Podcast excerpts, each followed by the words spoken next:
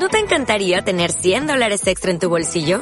Haz que un experto bilingüe de TurboTax declare tus impuestos para el 31 de marzo y obtén 100 dólares de vuelta al instante. Porque no importa cuáles hayan sido tus logros del año pasado, TurboTax hace que cuenten. Obtén 100 dólares de vuelta y tus impuestos con 100% de precisión. Solo con Intuit TurboTax. Debes declarar para el 31 de marzo. Crédito solo aplicable al costo de la presentación federal con TurboTax Full Service. Oferta sujeta a cambios o cancelación en cualquier momento.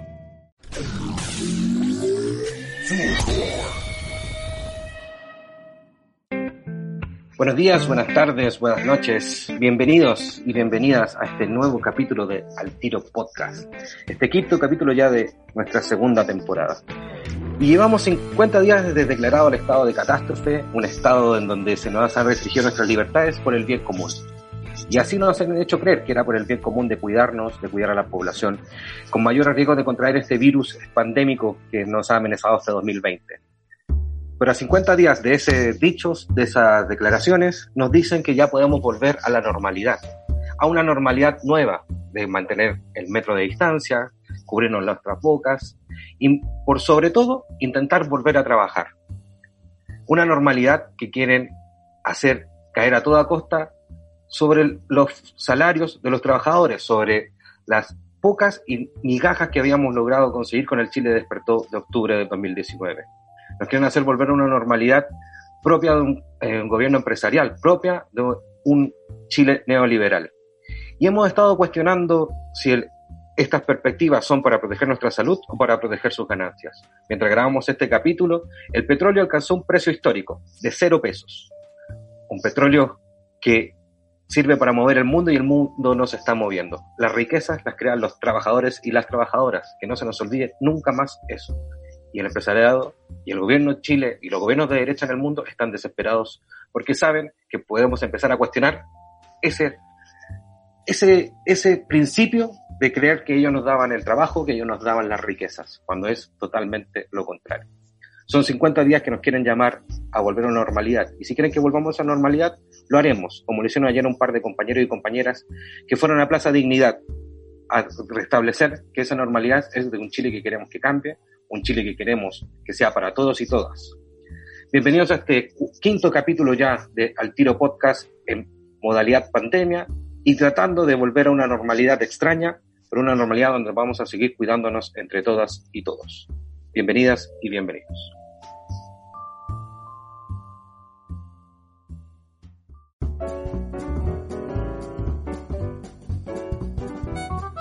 Estamos ya de regreso aquí en nuestro quinto capítulo y con dos invitados que son de la casa.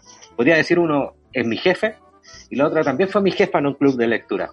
Porque cuando hablamos de jefaturas, hablamos de que nos guían, de que nos ayudan. Eh, estoy muy entusiasmado, muy entretenido de poder entrevistarlas, entrevistarlo. Y la temática que hoy día nos convoca, que es conversar sobre libros, sobre lecturas en esta sociedad, en esta nueva realidad que se nos está eh, eh, pensando. Y me tiene muy emocionado de la perspectiva que son dos muy buenos lectores y lectoras. Así que, ¿quién quiere presentarse primero para que se den a conocer con nuestros auditores y auditores? Aquí me informan por interno mi productor que vamos primero contigo. Bienvenida nuevamente. Carmina. Ah, hola. Eh, yo me llamo Carmina Vázquez. Eh, ya estuve en un capítulo del Tiro Podcast. Soy una de las comonitoras del Club Armario, un club que lleva ya 13 años de existencia. Es uno de los primeros clubes y nosotros leemos temática LGBTIQ. Soy lesbiana y además eh, en mis tiempos libres soy abogada. Me encanta esa definición de la Carmina en mis tiempos libres, abogada. Y tenemos al CEO de Bibliotan, el productor de, al, productor del Tiro Podcast, y como dijo un extrañable personaje en los 80, mi jefecito. ¿Cómo estás? ¿Qué, Oye, la referencia de dictadura brígida que te Sí, ah, es que, sí, de los 90, una referencia a los 90 dictatorial, así como que... Sí, lo hiciste pésimo, ya. Oye, eh, bueno, yo, soy Sebastián Santander, soy bibliotecario, eh, y bueno, soy el director ejecutivo de Bibliotank, una de las tantas empresas culturales que está muriendo en vida por la situación que vivimos. Ahora mm, hablaba con una alianza que tenemos, que es un centro cultural, me decía que varios espacios culturales que ya se cerraron y quebraron, que no se van a volver a abrir, así que cuando salgamos de nuestro confinamiento en un par de años más, no van a existir varios de esos espacios. Eh, y nada, pues, me gusta leer, aunque cuesta leer en confinamiento y en este mundo del fin del mundo que se está...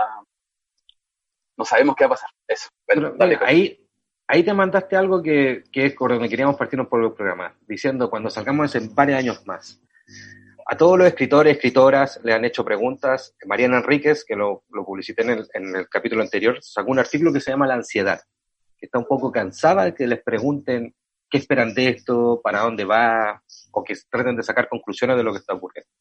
Pero ahí Sebastián se mandó una frase que dice, cuando salgamos en varios años más de esto, cuando tratemos de volver. Y quería hacerle el paralelo un poco con las lecturas eh, que son clásicas de estas, de, esta, de estas nuevas sociedades de pensar un mundo catastrófico. ¿Estamos en presencia de un nuevo mundo feliz o de un 1984? Carmi, dale. este momento, brilla. O una mezcla, o una mezcla. Bueno, en verdad, yo he meditado harto al respecto, eh, especialmente con respecto a 1984, porque siento que nos hemos convertido de alguna forma en los nuevos vigilantes y eso me preocupa mucho porque somos como la nueva policía. Eh, en 1984, eh, bueno, voy a hacer spoiler porque ya me imagino que la mayoría lo ha leído y si no es un muy buen libro, por favor, léanlo. El mundo se trata de una... El mundo se trata de una distopía en el que las personas son todas controladas por un gran hermano que es una persona que no, no se sabe quién es, pero es alguien que vigila todos nuestros movimientos y lo que hacemos y que tiene cierta incidencia en la vida. Y la idea es que básicamente nosotros no podamos elegir eh, las cosas o que las cosas que elijamos sirvan para, en el fondo, un bien común. La idea de 1984 es que todos vivamos bien y tengamos como un buen un bienestar, eh, pero que todo restringiendo nuestra libertad. Siento que de alguna forma nos estamos convirtiendo en ese 1984. Por un lado, eh, vivimos, eh, nos están diciendo que nos salgamos, tenemos miedo, no queremos matar a nuestros familiares, no queremos ser portadores de virus, no queremos que nos infecten, porque además, eh, obviamente, lo peor que nos puede pasar en estos momentos es que seamos infectados y morir. Y por otro lado, nos mandan a trabajar y nos reabren el mall eh, pero no nos podemos juntar con las personas y eso me recuerda mucho, y, y, en cómo nosotros mismos estamos enfrentando este virus, me recuerda mucho a 1984, en el que en el fondo nadie nos está diciendo sapen al otro o controlen al otro, pero por, por otro lado eso es lo que nos están haciendo hacer. O sea, ya, ok, yo en general me relaciono normalmente con mis vecinos, pero últimamente estoy mucho más preocupada de quién entra al edificio, quién sale del edificio, eh, si están, con cuántas personas se están juntando.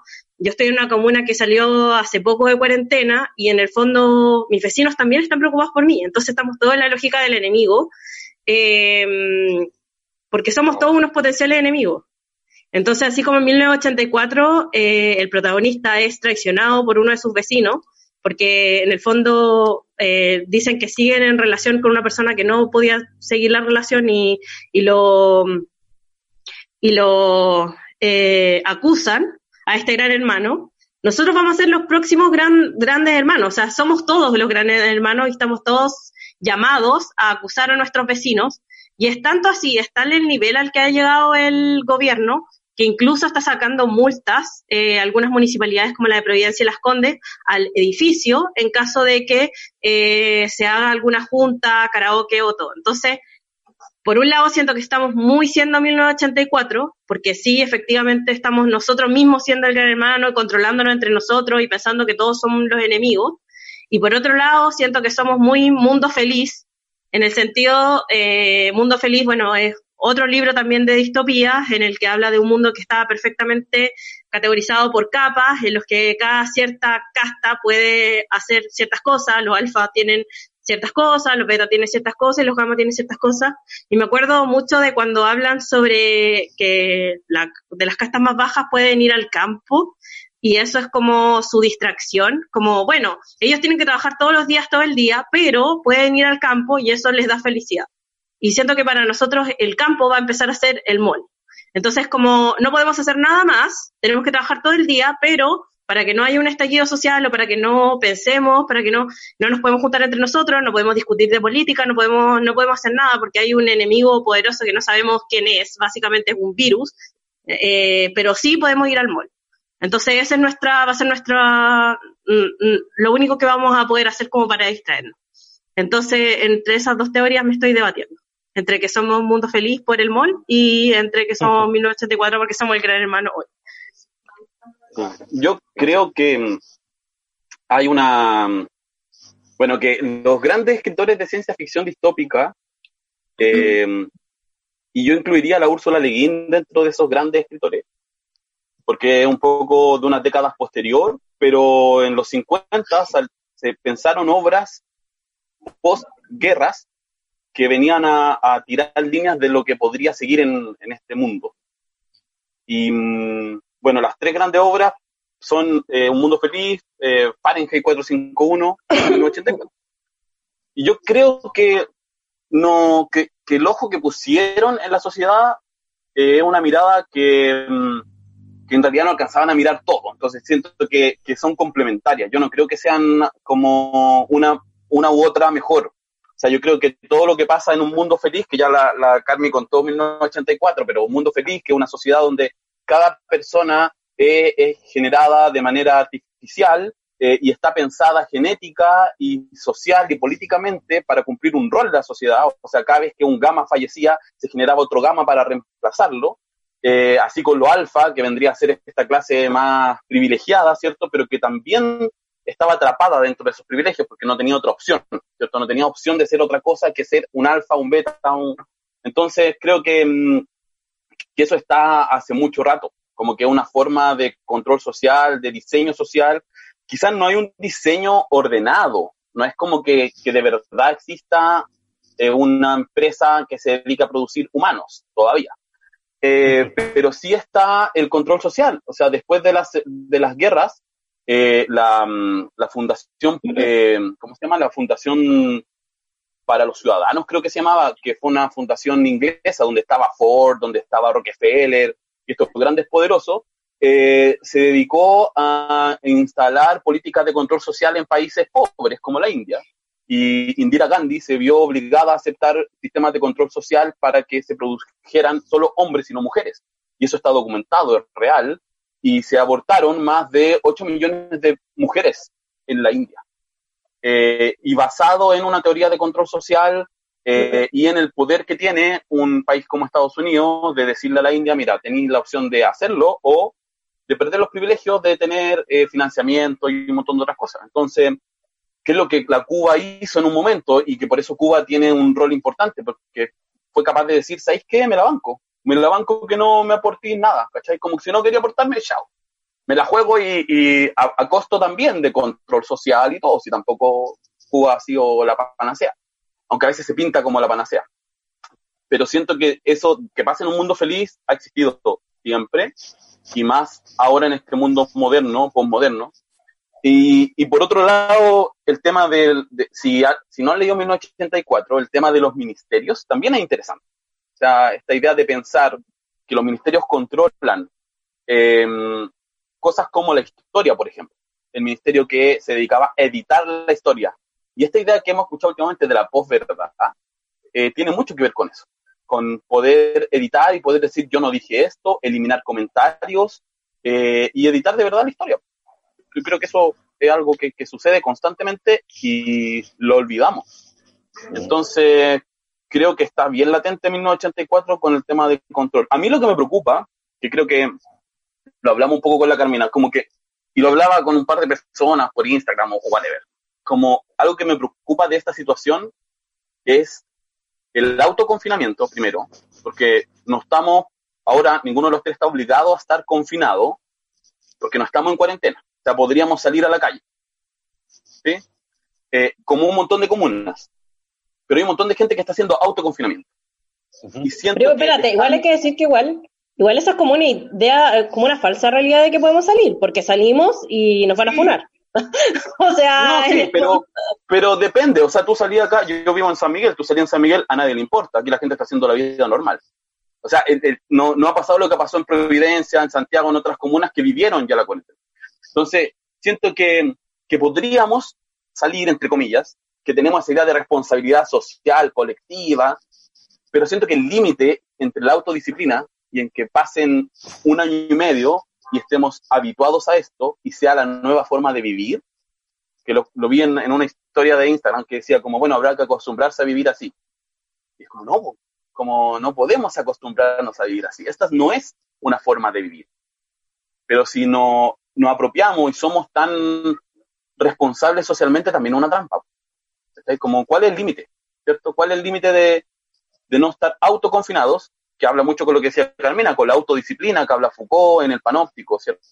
De que finalmente todos nos estamos mirando lo uno a lo otro para controlarnos, porque nos instalaron la idea de ser responsables socialmente, y quizás también eso es un mecanismo de control.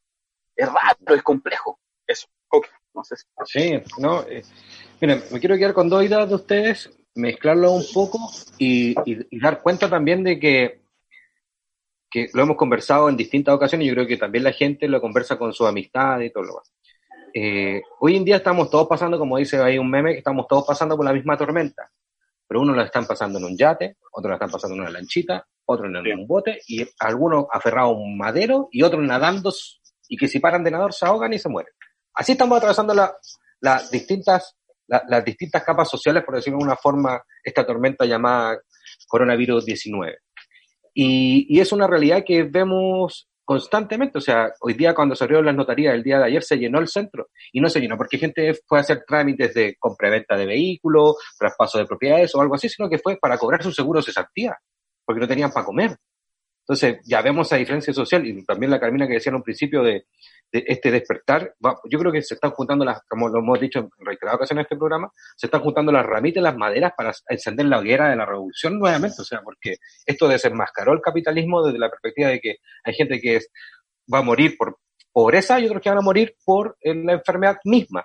Lo que pasó el caso chileno del chico fotógrafo de, de Puente Alto, que murió por no tener atención, y el doctor que lo trasladaron en avión de la FACH de Temuco a Santiago para salvarlo. O sea, ahí veía una diferencia de clase y si no es, no sé qué es. Entonces, me queda un poco esa, esta perspectiva y, dando la discusión en torno a, los libros, los artículos que han salido, la sopa de Wuhan, la fiebre. ¿Dónde, van, ¿Dónde ustedes creen que va a estar el límite? Porque yo lo he conversado con, no sé, me pasó con la señora, por ejemplo, de peruana, no sé si vieron la noticia, la señora peruana que le dio COVID, pero no tuvo ni un síntoma, pero tenía COVID y salió a pasear por Santiago. Y a la señora le llevaron a un albergue hospitalario, le cobraron la multa de dos palos y medio, todo. Y hasta el día de hoy yo no sé qué multa o sanciones tiene el chico de Temuco, el weón que se fue, disculpen el vocabulario, el tipo que se fue a Temuco en avión y después se fue a Villarrica a pasar su cuarentena y hoy día el segundo foco más grande de, de coronavirus es la Araucanía. Eh, el viejo que fue a comprar jaibas en, helicóptero. Sí, en avión. Bueno, y esas diferencias sociales, que, que disculpen lo largo, me, me parezco un poco a Paulsen con esta instrucción tan larga, es. Yo igual, como me da mucho miedo lo que dice un poco la Carmina, que nos estamos transformando en nuestros propios, en nuestros posibles enemigos, entre nosotros mismos. Así como denunciar al vecino, denunciar a la vecina, sapear al que no anda con mascarilla, y así un sinfín de cosas. ¿Y dónde está el freno? O sea, ayer la subsecretaria de salud diciendo que podíamos salir a tomar café con la gente. Entonces, yo creo que ahí radica un poco, y ligándolo un poco a lo, a lo que decían antes de, su, de los dos libros, yo creo que estamos en una mezcla muy parecida, o sea, eh, no es por nada extraño que se abran los malls justo una semana antes o dos semanas antes del Día de la Mamá, siendo, siendo que es la segunda fecha de más ventas después de Navidad. Pero también entiendo que hay gente que necesita trabajar para comer. No sé cómo ustedes ven esa dualidad, cómo ven esa diferencia. Me cuesta mucho criticar a, un tipo que sale a comer o sale a trabajar sabiendo que tiene coronavirus, todo porque no tiene otro sustento que su trabajo diario. yo creo que ahora el, problema principal va a ser la funa. Y yo creo que la gente en general va a tener miedo a que lo funen. Como, como ese tipo que fue a comprar sábanas al Jumbo y como que la gente le dijo como, ¿cómo eres tan irresponsable? Y su cara salió en todos los matinales y todo. Y es como, o sea, ya, era un, en volar era un, era un cuico, ya no, no pensaba en nadie, bla, bla, está bien. Pero ¿por qué te fueron por andar sin mascarilla si ni siquiera era obligatorio andar con mascarilla? Él no estaba contagiado de COVID, entonces, en el fondo es como, ahora nosotros vamos a salir a la calle y vamos a ser una irresponsable. Nos vamos a juntar y vamos a ser una irresponsable. La gente te va a funar. Y van a haber páginas en las que va a salir tu cara y te van a decir como, ella se juntó con su hermana, eh, Funa y la cuestión. Como, en, en el fondo yo no puedo, yo no puedo juzgar a mis vecinos si es que lo están obligando a trabajar, si es que lo están obligando a, a producir, como porque, porque se junte con su, con su hermana, ¿cachai? O porque se junte con su prima, o porque se junte con un amigo. Como que tenía una amiga que me que funó a sus vecinos porque se juntaron a hacer un asado, como en plena pandemia se juntan a hacer un asado, son cinco personas, imaginen cinco familias contagiadas. Y es como, loco, de verdad, eh, hay gente que vive con 20 personas en una, una cuestión enana, que obviamente que son mucho más foco de infección porque salen a trabajar. Eh, como yo no voy a juzgar a nadie porque vaya al mall, ¿cachai? Como loco, es la única weá que van a tener, es lo, único que van a tener para distraerse, ¿cachai? La ah, verdad es como, en el fondo es, en el fondo es la única cosa que le, están dando al, a, a, los trabajadores para que, para que se distraigan, ¿cachai? O sea, obviamente no me gusta el mall, no estoy a favor del mall, pero en el fondo como que no lo voy a juzgar. Yo juzgo a la gente que va al mall porque siento que decir que no hay nada que hacer, primero, o sea, eh, si de verdad la única opción de hacer algo es ir a vitrinear al mall, creo que ahí hay un problema que es eh, de una estructura del sistema en el que vivo, primero. O sea, si la única opción que tú tienes para pensar hacer como distracción es ir a un mall, creo que hay un problema en la sociedad. Potente. Porque siento que en realidad hay un montón de otras cosas posibles que se pueden hacer. Si, si vaya a salir y podía hacer algo y decís, puta, puedo ir al mall, pero caché que no veo una amiga hace caleta rato y podemos vernos a dos metros, sentarnos y conversar, prefiero ir a ver a mi amiga, no sé. Creo que... Es que no pueden, porque para eso sí te van a funar y eso sí va a estar en la, en la municipalidad de decirte como no podía hacerlo. No, pero que sabéis que hay algo que tiene que ver con la clase. Porque a mí morenito que soy, gordito que soy, no me van a funar, ¿cachai? No me van a funar porque no le importa a nadie, ¿cachai? La funa tiene que ver con algo que, que va en otro nivel de clase social, ¿cachai? A mí si yo salgo acá, acá donde yo vivo, abajo, yo vivo en un gueto vertical, son seis torres, son 900 departamentos, eh, vivimos por lo menos unas 3.000 personas, ¿cachai? En menos de una cuadra. Eh, y tú sales acá abajo y está el loco que hace eh, completos afuera, está la señora que vende pan afuera, la señora que vende ensaladas afuera, que son vendedores ambulantes, la señora que vende, que es nueva, que vende insumos de higiene, ¿cachai? Alcohol gel, mascarilla, que le ha ido la raja, ¿cachai? Eh, que se pone al frente de otro negocio y el negocio de al frente, porque me contó la señora, no tiene problemas, porque sabe que es una necesidad para ella vender, ¿cachai? Y vende lo mismo. Y el negocio, el dueño del negocio, le dijo, tenga cuidado con que no vayan a venir los pagos, pero no, a mí no me molesta. Entonces, siento que a esa gente nadie las va a funar, ¿cachai? Y toda la gente que sale todos los días a trabajar de estos edificios, porque sale mucha gente a trabajar igual, eh, no es nadie que las vaya, o sea, aquí ninguno de los vecinos nos vamos a funar porque alguien va a ir a trabajar, ¿cachai? Y pues, hay gente sentada abajo conversando a veces, con cierta distancia, algunos no, pero bueno, pero nadie se está funando, nadie se está sacando fotos, ¿cachai? Entonces también creo que tiene que ver con una clase. Pero yo igual pienso que esto es como la Death Note. O sea, en un principio no te van a funar. En un principio van a funar a la gente del barrio alta, pero yo de verdad creo que esto se viene brígido y después de un año confinados, cuando tú ves que tu vecino está, haciendo un, un carrete de cinco personas, te va a dar rabia, porque tú estuviste un puto año encerrada en tu puta casa sin hacer, haciendo toda la guas que el gobierno te mandó, y este tipo está juntándose con cinco personas. Obvio que le vaya a funar, da lo mismo de donde sea. Igual Gil, como que igual no sé, yo creo que también ahí está la, o sea, creo que esto que estamos viviendo tiene tantos matices que creo que la funa no es la principal. o sea, siento que lo que pasó con las personas que, o sea, lo que tú contáis ya de la barrillato, loco, yo conozco caleta de gente que no tiene pega, ¿cachai? Y nosotros mismos, ¿cachai? Estamos, ni siquiera sabemos si podemos vivir un mes más. Eh, entonces también siento que esa gente que se dedica a la funa es gente que de verdad no ha visto otros problemas, ¿cachai? Mm. No es consciente de verdad de los otros problemas. Entonces ahí yo creo que por eso también es muy fácil que una persona crea ciegamente lo que dice un gobierno y lo abrace, ¿cachai? Porque también es como esa gente que, que yo he escuchado gente cuando salió a comprar y dice, no, si yo voy ahí porque ya, ya no hay cuarentena, entonces ya no pasa nada. Gente que de verdad le crea al gobierno cuando el gobierno dice que están bajando los contagios. ¿Cachai? Pero también hay otra gente, como es ese guardia que le pegó una patada a un chico haitiano que ya había estado de alta de COVID, ¿cachai? Entonces también lo que, yo creo que lo que hace esto también es mostrar, evidenciar, potenciar todas las putas desigualdades, perdón por la palabra, que vivimos constantemente, ¿cachai? y creo que 1984 hace eso. Yo creo que a mí me, me voy a hablar un segundo más, porque a mí me pasa con 1984 que hay un trasfondo que mucha gente quizá, o sí lo ven, pero yo creo que a mí me gusta mucho como entender que Orwell escribe esto, 1984, después de escribir Homenaje a Cataluña, si no me equivoco, después, o muy paralelo, eh, con todo el tema de lo que pasaba en España, y Orwell lo que hace en, una, en el prólogo del libro que yo tengo, dice, lo que a mí me pasa, o sea, en el, como, no en el epílogo, ¿cierto? Al final, dice, lo que yo, yo, yo, ¿por qué escribo esto? Es porque yo ya me defraudé del comunismo, del socialismo, así como siempre estuve defraudado del nazismo, del nacionalismo, del fascismo. Porque siento que todos son lo mismo. Que todos se dedican a generar este mismo sistema de control. Porque también entendámoslo, 1984 es China. Es cómo vive el comunismo chino, cómo se vive el comunismo en Cuba. No es un comunismo de tranquilidad donde está todo bien a mí algo que me duele mucho de, de, Cuba es el asesinato, eh, la esclavitud de las comunidades LGBT, sobre todo de hombres gay, que fueron tratados siempre mal, que se echaron de sus trabajos, que se mandaron a, campos de concentración. Entonces, siento que... O sea, y asesinaron también. Asesinaron, ningún sistema es perfecto. Eh, pero tampoco eh, tenemos que que aplaudir a ninguno. Yo creo que aquí no hay nadie a quien aplaudir. Nadie ha resuelto ni una, nadie ha sido capaz de resolver nada.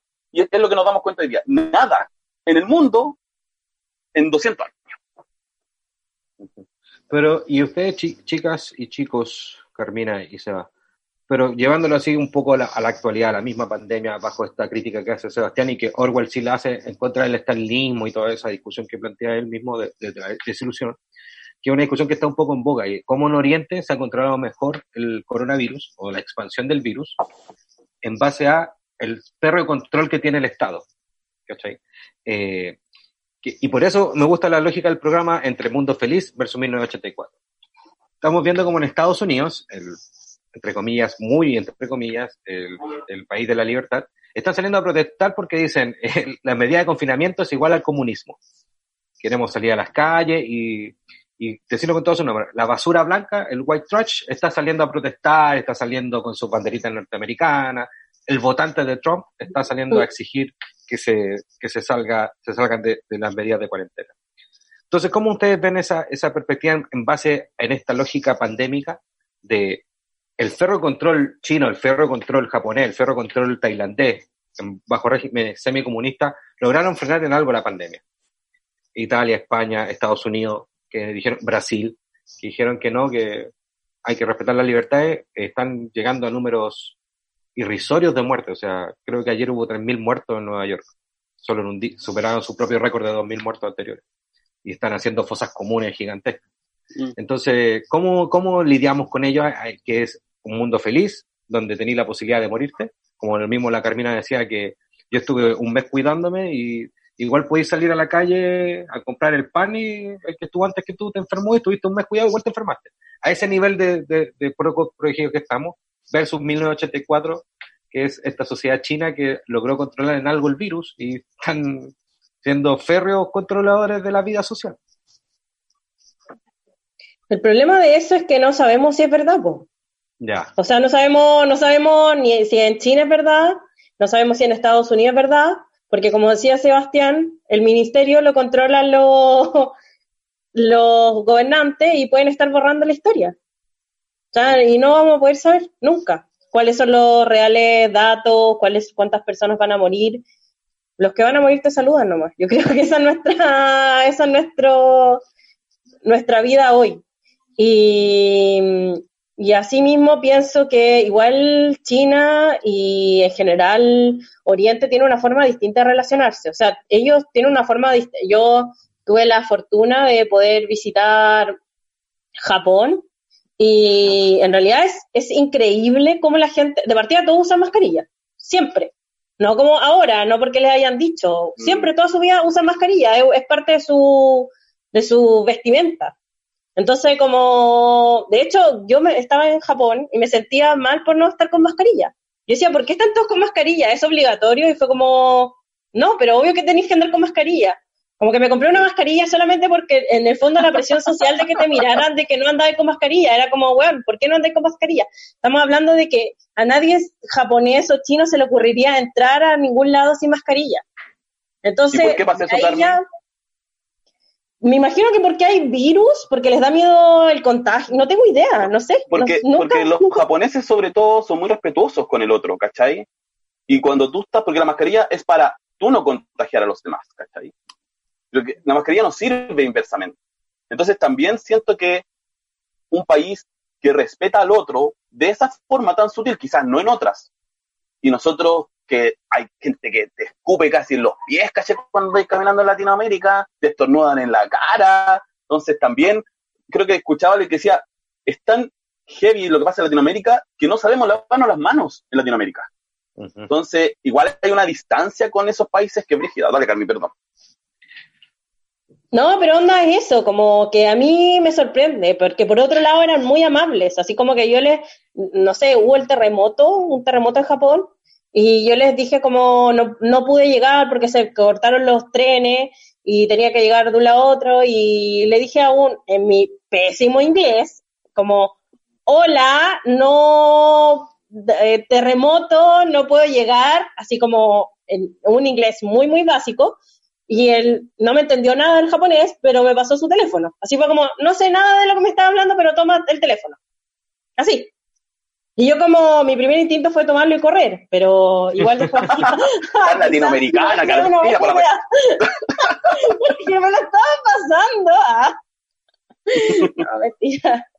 Me lo pasó, pero yo me quedé muy sorprendida porque yo, obviamente, ¿quién le pasaría el teléfono a alguien? Y si te lo pasáis, como que lo estáis mirando todo el rato, así como, ¿dónde vas con mi teléfono? Exacto. Y acá no, la gente se llegaba y se lo pasaba, pero después, cuando yo se lo devolví, alcohol gel, lo lavaban, lo limpiaban con un pañito, todos andan con pañitos húmedos, entonces, y pañitos húmedos de colores, entonces de nuevo, como que yo siento que nuestra idiosincrasia es demasiado distinta a los otros países, pero sí, también me sorprende como Estados Unidos, como, hola, que sea lo único que les importa la libertad, y todo sus, su, ideología, toda su, no sé, como por ejemplo Dos años de libertad, no sé si vieron esa película que ganó el Oscar.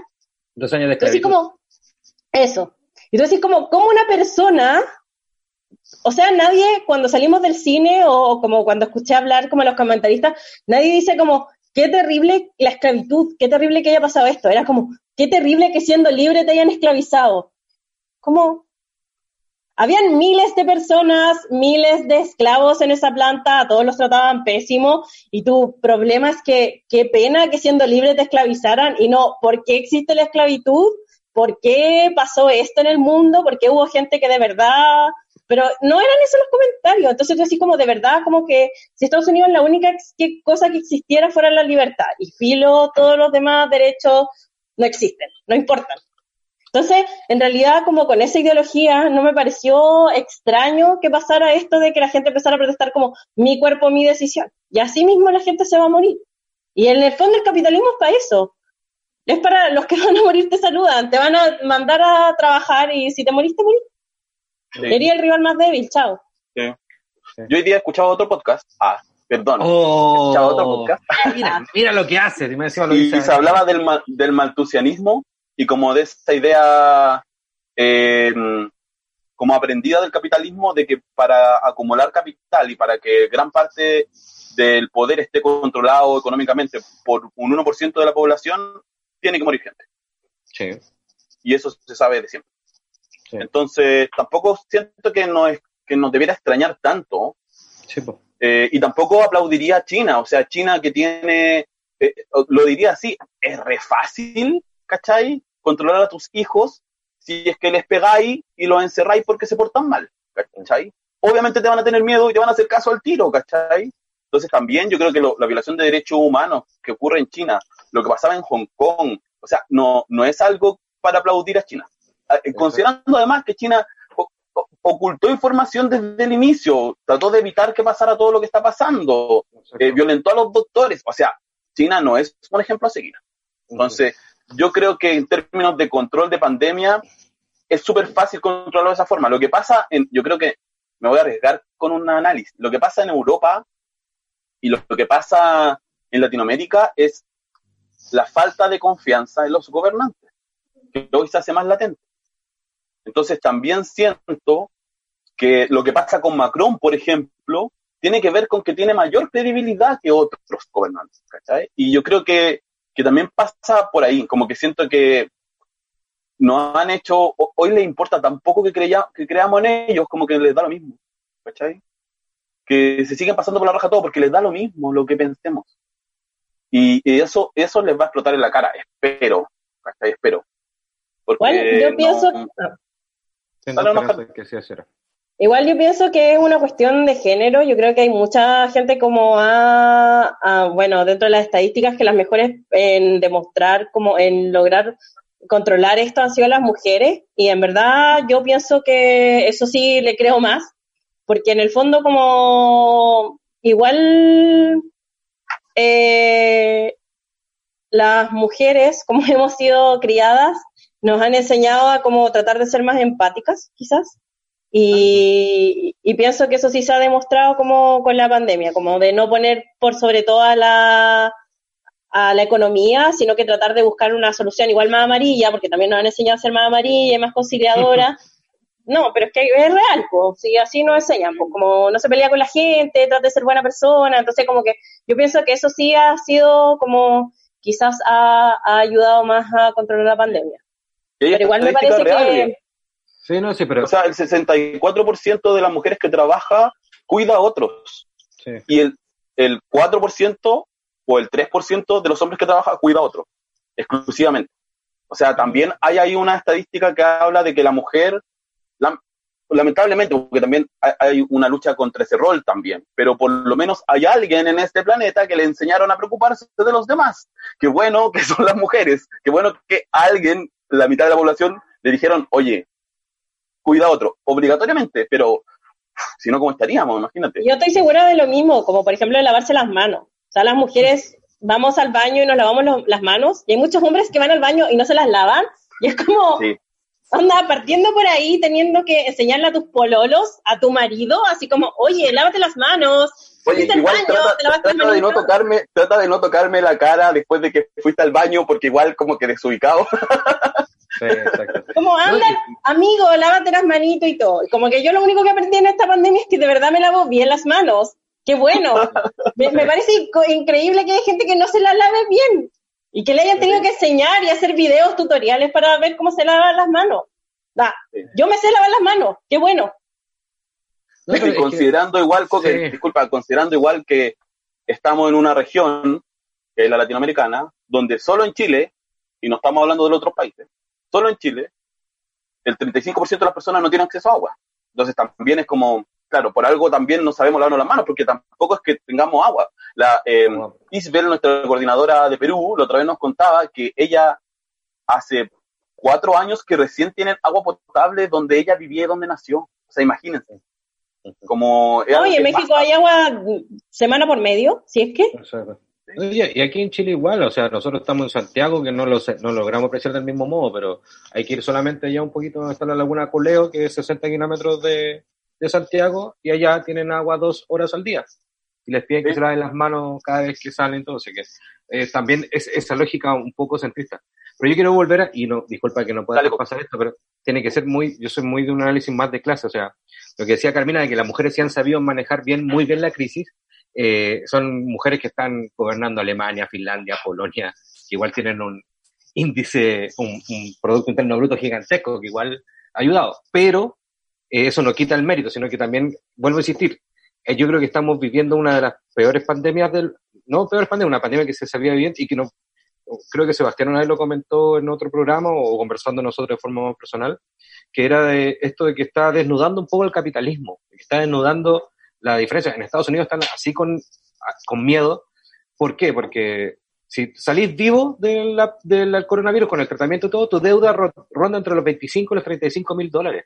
Eso son cerca de 20 millones, 22 millones de pesos. Eso, con eso salís endeudados si te salváis del coronavirus, porque en Estados Unidos no existe eh, eh, medicina pública. ¿Cachai? No, aquí en Chile tampoco es 100%. No hay previsión. Y, no hay previsión. Allá Pero ni, siquiera hay un FONASA. Ni siquiera algo parecido a FONASA. Exacto. Entonces, allá hay un doble miedo a enfermarte y a salvarte, cáchate. O sea. Mejor morirte. Exacto, mejor morirte, ojalá que si te va con él te mueres por, para no dejar deudada a tu familia. Ese es el, nivel de terror que hay en Estados Unidos en estos momentos con la enfermedad. Eh, Pero yo creo eh, que es algo que no es, no es lejano, porque yo, yo, yo personalmente pensaba eso. O sea, si a mí si me enfermo coronavirus y me voy a la mierda y me meten en una clínica, mejor morirme porque mi familia no puede pagar eso. A mis dos hermanos le bajaron a mitad el sueldo, por ejemplo. Exacto. No, no, hay opciones. Entonces, mejor morirse finalmente. Exacto. Y, esa es la misma tradición y esa es la misma lógica que hemos podido ver. O sea, que también tú, como el Seba lo, lo plasma de forma tan fuerte y que Carmina también lo veía desde la otra perspectiva, esto de la funa y todo lo demás. Que vemos que finalmente todos estamos sintiendo la crisis desde una perspectiva muy distinta. Y en relación a eso, en relación a eso distinto, y, ya un poco lo que veníamos conversando, Mundo Feliz versus 1984, eh, una de las perspectivas que hemos conversado y que ahora vamos a tener que ir viendo más adelante, se dieron cuenta que hoy en día de, de todos nuestra, nuestras eh, bienes de consumo que teníamos, nuestros bienes de materiales que teníamos, no los podemos usar, no podemos, aparte de ser los que tengan dinero para hacer pedidos por comida rápida, etcétera, eso es como pagar un servicio de streaming, eh, y quería llevarlos por ese derrotero un poco para bajar un poco la discusión que nos da rabia. ¿Qué es lo que más echan de menos de esto previo a estos 50 días de catástrofe? Ah, yo creo que lo que más lo que más hecho de menos es ver a, la, a mis amigas como eso, bailar, bailar. sí, Ir a algún lugar y bailar, eso nomás. Como que en verdad ahí uno dice como, hay tantas cosas que uno hace. Yo me acuerdo cuánto uno gasta, no sé, pues a lo mejor en salir, en comprarte cosas bonitas. Y ahora en verdad, pucha, ojalá me hubiera comprado un pijama porque no tenía. en verdad ando todo el día en pijama, hubiera sido un gran, gran inversión, pero ya no la hice. Entonces, y como eso, como estar, estar con la gente nomás, filo, tomarte un café, que ahora se va a poder hacer según el... Ahora se puede hacer según la subsecretaria. Acá Oye, juntémonos a tomarnos un café, po. Eh. No tu porque en el mío funan. Sí. No, y lo más, la, pregunta es cómo nos van a servir ese café, nos van a tirar, disculpen la palabra, ¿No vieron, ¿no vieron ese video donde comparaban y como que la loca tiraba el café, tiraba la servilleta, tiraba todo? Es porque sí, po, a un metro que mantener un metro de distancia, po. Sí. Yo, igual quiero decir que mi problema principal no es la funa, no quiero ser como la cuica del grupo. Que, ah, que que quede claro, yo, yo tampoco tengo trabajo, también estoy preocupada por eso. No, eh, no es que más, que, más que la palabra funa, yo creo que, y yo creo que así lo entiendo, Carmina, porque conociéndote para que nuestro escucha también te, se conozca, yo creo que es la, la, lógica de transformarse en un estado policial, nosotros mismos. Nosotros mismos andar. De, sí, pues eso, como más que todo, o sea. Disculpenme español, pero transformarse en yuta, en yuta desgraciada, así. Como que nosotros somos los mismos Paco y Paca entre nosotros. Eso, para mí, que sería lo horrible. Es que eso es lo que yo siento, como la deshumanización. Yo creo que toda la pandemia, lo más terrible que ha pasado es la deshumanización. De que todos podemos morir y que a nadie le importa, de que lo más importante es que tú no te mueras, el individualismo. hay mucha gente que dice como, no, ahora va a surgir el, el comunismo y bacán y un nuevo mundo. Y piensa, ¿cómo va a surgir un nuevo mundo si no nos podemos juntar? Todo el rato tenemos miedo del otro, siempre creemos que el otro es el enemigo. Eh, en el fondo, estáis estáis velando por los tuyos y estáis pasando una tormenta solo. Y solo digo absolutamente solo, porque en realidad uno puede tener a una compañera al lado, como en mi caso que tengo una polola, o no sé, uno puede estar con su hijo, pero en el fondo cada uno vive en una cuarentena distinta. Como que a veces yo de verdad, no sé, uh, lloro, me imagino que a todos nos ha pasado, como que tenemos una mínima empatía por la humanidad. Yo, yo lloro y me, me angustia esta situación, pero en el fondo, como, ¿qué tiene angustia? De todo, de nada, de, de, estar vivo y estar pasando por esto, no saber cuándo se va a terminar, no poder creerle a nadie, pensar que todos los otros son enemigos. Exacto. Sebastián. Yo creo que lo que más extraño es abrazar. Mm. Es abrazar a la gente, a la Carmi, ¿cachai? Pasar, ir a verla, abrazarla, ir a un club, abrazarla. Eh, de, con el coque abrazarnos, decir, bueno, ¿cómo estás? Y, ¿cachai? Como que siento que, que tener ese contacto con un otro algo que extraño caleta. Creo que es lo que más extraño. No extraño nada más, porque además nunca voy al mall, ¿cachai? Tengo la ropa justa, así casi rayando en que se me echa a perder una polera, tengo que lavar otra para usarla, porque en realidad no es un tema comprarme ropa. Eh, he, logrado quizá desde algo bueno, y también lo vi como algo bueno que uno aprende estudiando lo que estudió y también eligiendo lo que hace, es hacer más austero. Como que nunca mi, mi leitmotiv ha sido comprarme un auto, comprarme un departamento, comprarme, quizás estoy mal, porque quizás debería pensar en comprarme un departamento o algo así, pero, pero como que siento que, que he logrado sobrevivir con las menos cosas posibles. Entonces creo que eso también en estas circunstancias ayuda y quizás por eso mismo, cuando hablábamos con Eco, que como, como que mi angustia en ese sentido no es tan alta. Como que mi angustia es como, ah, no voy a tener sueldo quizás este mes, pero ah, llegará, no sé, como que ver qué hago. Como que no es algo que me pase en pandemia, es algo como que me lleva pasando cuatro años. con ellos. Entonces como que estoy súper acostumbrado a lidiar con eso y, y aparecen cosas, ¿cachai? Como ya mismo nos llamaron para hacer unos clubes digitales, entonces también es como, como creo que un dicho de mi mamá, muy religioso, que, me carga porque no, soy, soy cero religioso, es Dios proveerá. y siempre que, me, que pasan estas cosas me acuerdo de mi mamá. Como, ah, va a pasar algo, va a llegar algo de alguna parte, se va a desbloquear algo, no sé. No creo en nada, ni en la energía, ni nada, pero ah, puede que pase algo. Entonces creo que por eso lo que más extraño es como el contacto físico. Además nos dedicamos a eso, como a armar espacios de encuentro con personas, ¿cachai? Entonces como que no, no, no sé si... No va por ahí y algo que pueda cambiar. Y creo que algo por lo que estaría dispuesto a revelarme, ¿cachai? Como que si vamos a vivir así un dos años más, tres años más, y se va a transformar en la norma, no. Yo no, no estoy dispuesto a transar el afecto de la humanidad y la palabra con el otro, mirarle la cara al otro por nada. Exacto. Oye, chiquillos, estamos llegando al, fin de este primer bloque, llevamos casi 50 minutos. Oye, el primer bloque largo. Sí, así, que vamos, que vamos a pasar allá a nuestro segundo bloque final, que es un poco obligarlo también con esta. Así, yo creo que ya tenemos el nombre del capítulo: Mundo Feliz versus 1984, porque ese, ese es lo que estamos verificando. Y en relación a eso mismo, chicos, para continuar entonces, eh, a ustedes hablaban de las montañas rusas y, como la mismo que dijo Carmina, de, de cómo cada una y cada uno vive su propia cuarentena. Y en relación a eso, ustedes son dos prolíficos y prolíficas lectores y lectoras. Eh, leen mucho, lo cual también me intimida. La memoria, memoria privilegiada de Carmina, que es impresionante, que puede recordar hasta la cita de la página misma.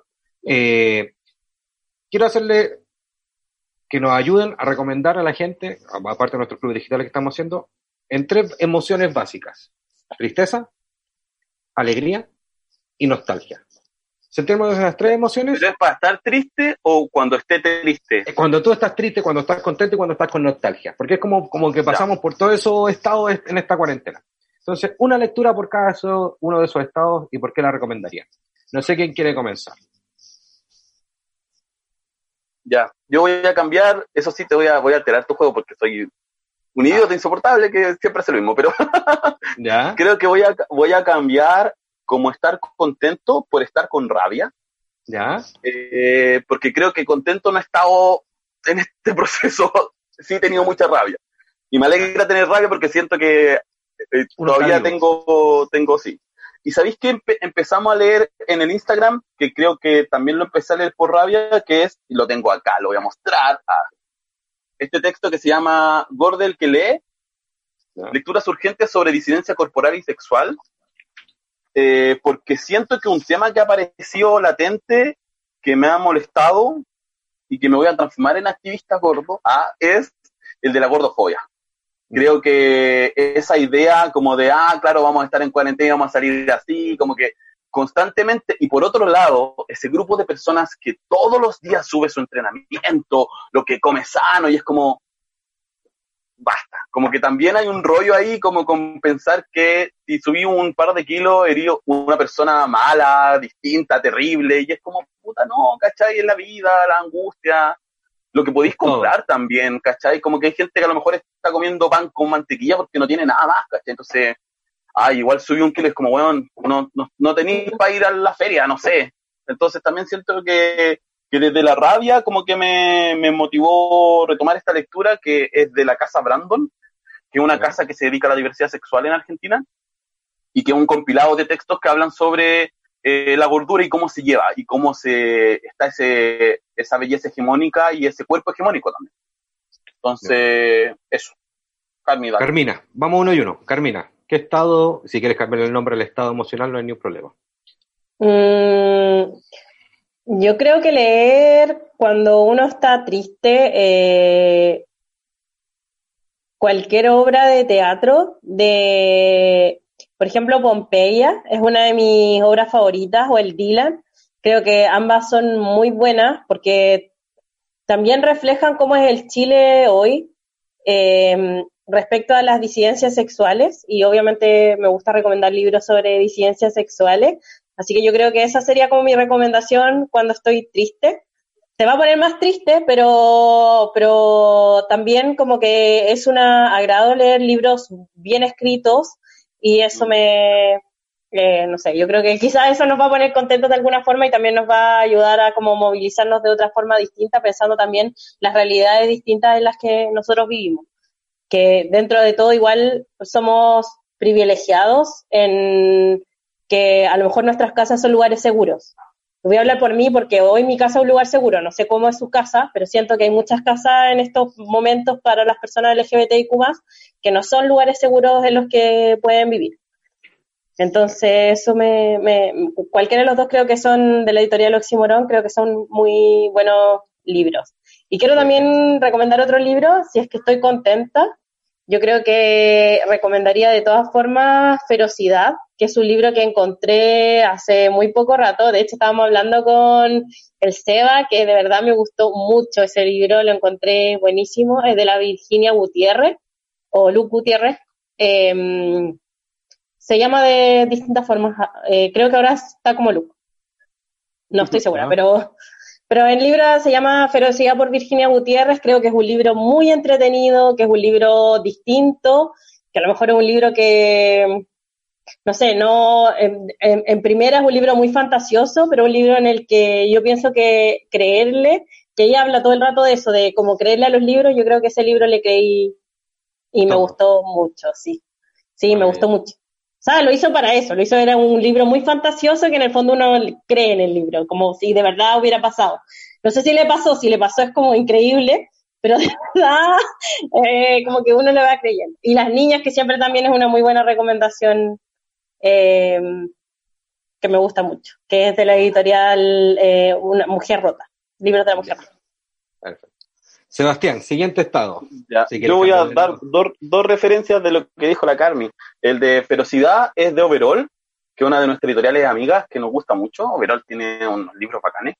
Eh, y la edición, el diseño de la raja, me encanta. Eh, Buenísimo, si alguna vez edito, quiero por favor editar en Overall. Ah, porque de verdad es hermoso, hermoso. Sí, hermoso. Y eh, sobre la obra de teatro, el capítulo 9 de la primera temporada de Altiro Podcast entrevistó que a Gerardo Oettinger y a Bosco Cayo. Así que pueden ir ahora, después de este, a, escuchar el capítulo 9 y saber más de esas obras. Eso quería decir, pasar ese comercial. Sí, lo tenía anotado a mí mismo. y, estar contento, eh, ya dije que no, que lo descartaba, nostalgia. Voy a, a retomar algo que mm, que he dejado de leer porque lo heredé un poco a la Claudia, que hace club japonés. Eh, y creo que algo que recomendaría para, leer en nostalgia es a Yasunari Kawabata y particularmente Kyoto eh, o País de Nieve, pero Kyoto me gusta más. Creo que Kyoto tiene un poder eh, que creo que es un libro muy interesante porque además tiene una, una lentitud que es muy rica de disfrutar y mm, nostalgia porque me acuerdo haber leído ese libro en la casa con mis padres, en el campo. Entonces estaba leyéndolo en pleno campo, viendo flores, naturaleza, y el libro hablaba de naturaleza. Es un tipo que se dedica a diseñar kimonos. Entonces es un libro muy, muy, muy intenso y, y, como que te permite entrar en ese mundo tan extraño y creo que da nostalgia como lo que pasa, pero también como, como creo que uno puede, puede evocar cosas que ha vivido en torno a la naturaleza y sobre todo al campo como al bosque. Como así. Eso. Carmina, tu siguiente estado. ¿Qué falta? ¿Cuál, cuál, Tú dijiste nostalgia. Creo que ya lo dijimos todos, pero... Nostalgia, No, ¿qué le falta la tú, Carmina? tú dijiste todo, Carmina, porque me dijiste que eh, cuando partiste eran la- nombrando la obra cuando estaba ahí con tristeza. Te queda estar contenta y estar... No, no, content- eh, contenta yo le diría ferocidad, Ferocidad. porque lo encuentro hermoso. Ah, sí. Pero Ah, sí, dijiste nostalgia. Sí, no, nostalgia me faltó. Y nostalgia estaba pensando que leería No habrá historia, aquí, se, aquí terminará el cuento, que creo que también como que evoca mucho eh, como eso, como de la nostalgia. ¡Ay, lo tienes ahí! Ah, paisaje. Paisaje de Macarena Araya Lira. de la Macarena Araya, Vamos. que eh, fue, sí, muy bueno. Ese yo creo que es muy de nostalgia. Sí, y ferocidad lo tengo también acá. Por ahí, ya, pero de- Ya. Pero sí, ¿Qué yo creo que esa de no, creo, yo creo que esa de nostalgia. Y quizás también la, eh, la caja de resonancia también es como nostálgico, como de pensar un mundo en el que éramos niños y, y las cosas estaban no tan bien, pero uno las recuerda con cariño. Sí, sí, es verdad. ya. Oye, em, Y tú, Seba, te falta tu último estado. ¿Cuál era la tristeza? Sí. Es que todo lo LGBT es triste. Sí. creo que, que citando un poco lo que hablamos, creo que un libro que es súper triste y desgarrador es em, Antes que anochezca de Reinaldo Arena. Creo que uno tiene libros que lo configuran desde su sexualidad y creo que ese libro es un libro que me configuró. Como que me hizo pensar qué tipo de... mm, cómo finalmente, cómo llevar tu identidad LGBT. ¿Cachai? Cómo ser gay sin tener que eh, ser el, gay como... que tiene mucho que ver con el otro igual, pues, con el de gordofobia, ¿cachai? Como, como no ser el estándar, ¿cachai? Como que no hay exigencias, como que finalmente lo único de ser ho- homosexual es que te gusta tener sexo con hombres, nada más, ¿cachai? Ni que te guste Madonna, ni ver RuPaul Drag Race, te gusta bien, pero no es necesario. Y creo que Reinaldo Arena eh, permite encontrar eso, como esa, esa salvajidad, es, es un salvaje en su libro, pero es un intelectual igual, po. trabaja en la Biblioteca Nacional, como que tiene unos rollos muy interesantes. Y es un libro súper intenso y creo que pasa por un montón de cosas que se pasan en la homosexualidad eh, masculina, en ser gay. Entonces creo que también es- es potente. Así que ese creo que recomendaría. Wow, se pasó volando la hora, chiquillos. Chiquillas. Sí, una hora casi. Oye, se pasaron el, el programa intenso. Muchas gracias por sus recomendaciones. Eh, Nos desahogamos, yo creo. sí, Muchas gracias a ti por invitarnos. es genial desahogarse, genial poder conversar y hacer estos paralelos que algunos y algunas siempre queremos estar haciendo. Bueno, yo, como ustedes saben, ya tenemos una tradición, que es en, en este programa El Tiro Podcast, que nuestra invitada, en este caso tú no, Sebastián, porque aparte de que eres mi jefe, no lo voy a permitir, eh, escoge una canción que a ella le gusta, en este caso a Carmina, y nos va a explicar por qué le gusta. Bueno, pero yo desde ya me despido. Muchas gracias a quienes nos están escuchando. Nos pueden encontrar en todas sus plataformas de podcast preferidas. Soy Coque Lector. Esto fue Al Tiro Podcast de Bibliotal. Muchas gracias a la gente de Fulgor Lab, como siempre ahí detrás de los controles y permitiendo que esto llegue a sus oídos y prontamente a través de sus ojos por YouTube. Así que nos despedimos. Este es un programa para escucharnos, escribir y leer. Nos estamos hablando. Carmina, te dejo con la canción. Hasta luego, que estés muy bien. Chau, chau. Bueno, eh, bueno, muchas gracias por invitarme. eh, y puse Zafaera, porque encuentro que es una canción alegre que quizás va a ser difícil que la escuchemos eh, hasta salir de la cuarentena, así que por lo menos para que la perriemos en nuestras casas. Así que eso. Gracias, Y- vemos. Chao, chao. Chao, Seba. Chao. Chao. Tiene un culo cabrón, cualquier cosa que te ponga rompe la carretera. Ay, tra, muévelo, muévelo, muévelo, mami. ¿Cómo te atreves a venir sin panty? Hoy saliste puesta pa' mí. Yo que pensaba que venía a dormir, no. Vino redilla, puesta con una semilla. Me chupa la lollipop, solita se arrodilla. Hey. ¿Cómo te atreves, mami? A venir sin panty. Mira, dímelo, DJ Yorma, ¿qué tú te crees? Jodido cabrón. Yo hago lo que me da la gana. Díselo, conejo. Ey, ey. Hoy se bebe, hoy se gasta, hoy se fuma como un rasta, si Dios lo permite. Si Dios lo Ey, permite. si Dios lo permite. Que si Dios lo Ey. permite. Hoy se bebe, hoy se gasta, hoy se fuma como un rasta, si Dios lo permite. Si Dios lo permite. Ey. Real G, orientando las generaciones nuevas por la verdadera.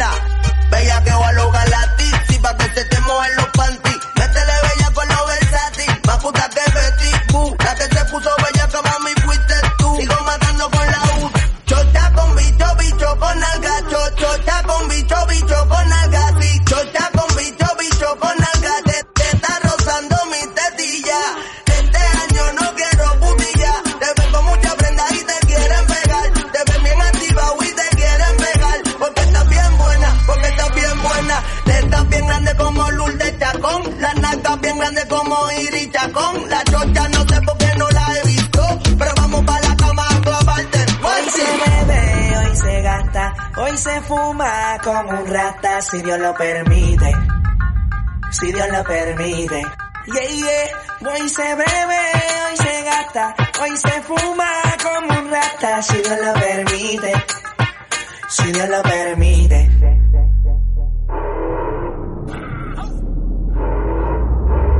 Mami, ¿qué tú quieres? Aquí llegó tu tiburón. Yo quiero perrearte y fumarme un blon. Ver lo que esconde ese pantalón. Yo quiero perrearte y perrearte y perrear. Yo, yo, yo quiero perrearte y fumarme un blon. Yo quiero perrearte y perrearte y perrear. Yo, yo, yo quiero perrearte y fumarme un blon, un blon. La rola ya me explotó. La nena bailando se botó. Ese culo se merece todo, se merece todo, se merece todo. Yes, ese culo se merece todo, se merece todo, se merece todo. ay, ay. Ah, yo pensaba que se ponía lenta. Está bien, está bien, vamos de. Ven en alma, ven en alma que está bellaco. Mi bicho anda jugado y yo quiero que tú me lo escondas. Agárralo como bonga. Se mete una pepa que la pone cachonda. Chinga en los Audi, no en los Honda. Ey, si te lo meto no me llames. Que tú no es pa' que me ames. Ey, si tú no, yo no te mama el culo. Pa' eso que no mames. Baja pa' casa que yo te la embotoa. Mami, yo te la embotoa. Baja pa' casa que yo te rompo toa. Que yo te rompo toa. Baja pa' casa que yo te la embotoa. Mami, yo te la embotoa. Dime si él va. Si tú fumas, yo él va. Yeah, wey. Pepe. Pepe. Pepe.